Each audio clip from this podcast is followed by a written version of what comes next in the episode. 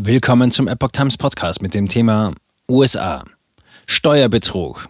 Geschworene sprechen Trumps Unternehmen schuldig. Ein Artikel von Epoch Times vom 7. Dezember 2022.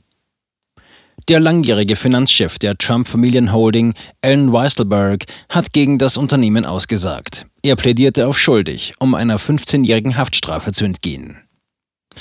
Das Geschäftsimperium von Ex-US-Präsident Donald Trump ist wegen Steuerbetrugs und anderer Finanzverbrechen verurteilt worden. Die Trump-Organisation sei in allen Anklagepunkten für schuldig befunden worden, erklärte der zuständige Staatsanwalt von Manhattan, Alvin Bragg, auf Twitter am Dienstag. Die Geschworenen des Gerichts sahen es demnach als erwiesen an, dass der Konzern Zusatzleistungen für Manager nicht angegeben und versteuert hatte. Der Trump Organization droht damit eine Geldstrafe von mehr als 1,5 Millionen Dollar. Das genaue Strafmaß soll am 13. Januar verkündet werden. Donald Trump war nicht persönlich angeklagt.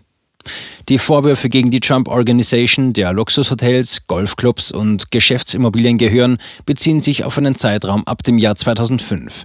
Spitzenmanager sollen geldwerte Vorteile erhalten haben, die aber nicht gegenüber dem Fiskus angegeben wurden. Dies war ein Fall von Gier und Betrug. In Manhattan steht kein Unternehmen über dem Gesetz, erklärte Bragg.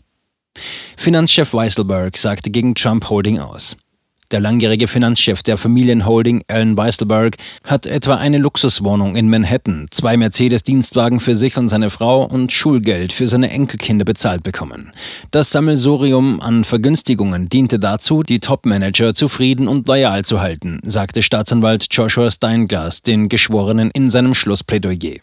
Im Zuge einer Vereinbarung mit der Staatsanwaltschaft bekannte sich der langjährige Trump-Vertraute schuldig und sagte gegen das Unternehmen aus, um eine mögliche 15-jährige langjährige Haftstrafe abzuwenden. Stattdessen saß er für 100 Tage freiwillig im Gefängnis ein.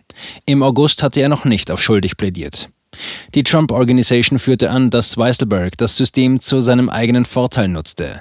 Es geht hier nicht um die Frage, ob die Firma als Nebenprodukt etwas Geld einsparen konnte, sagte Susan Nicholas, eine Anwältin der Verteidigung, in ihrem Schlussplädoyer.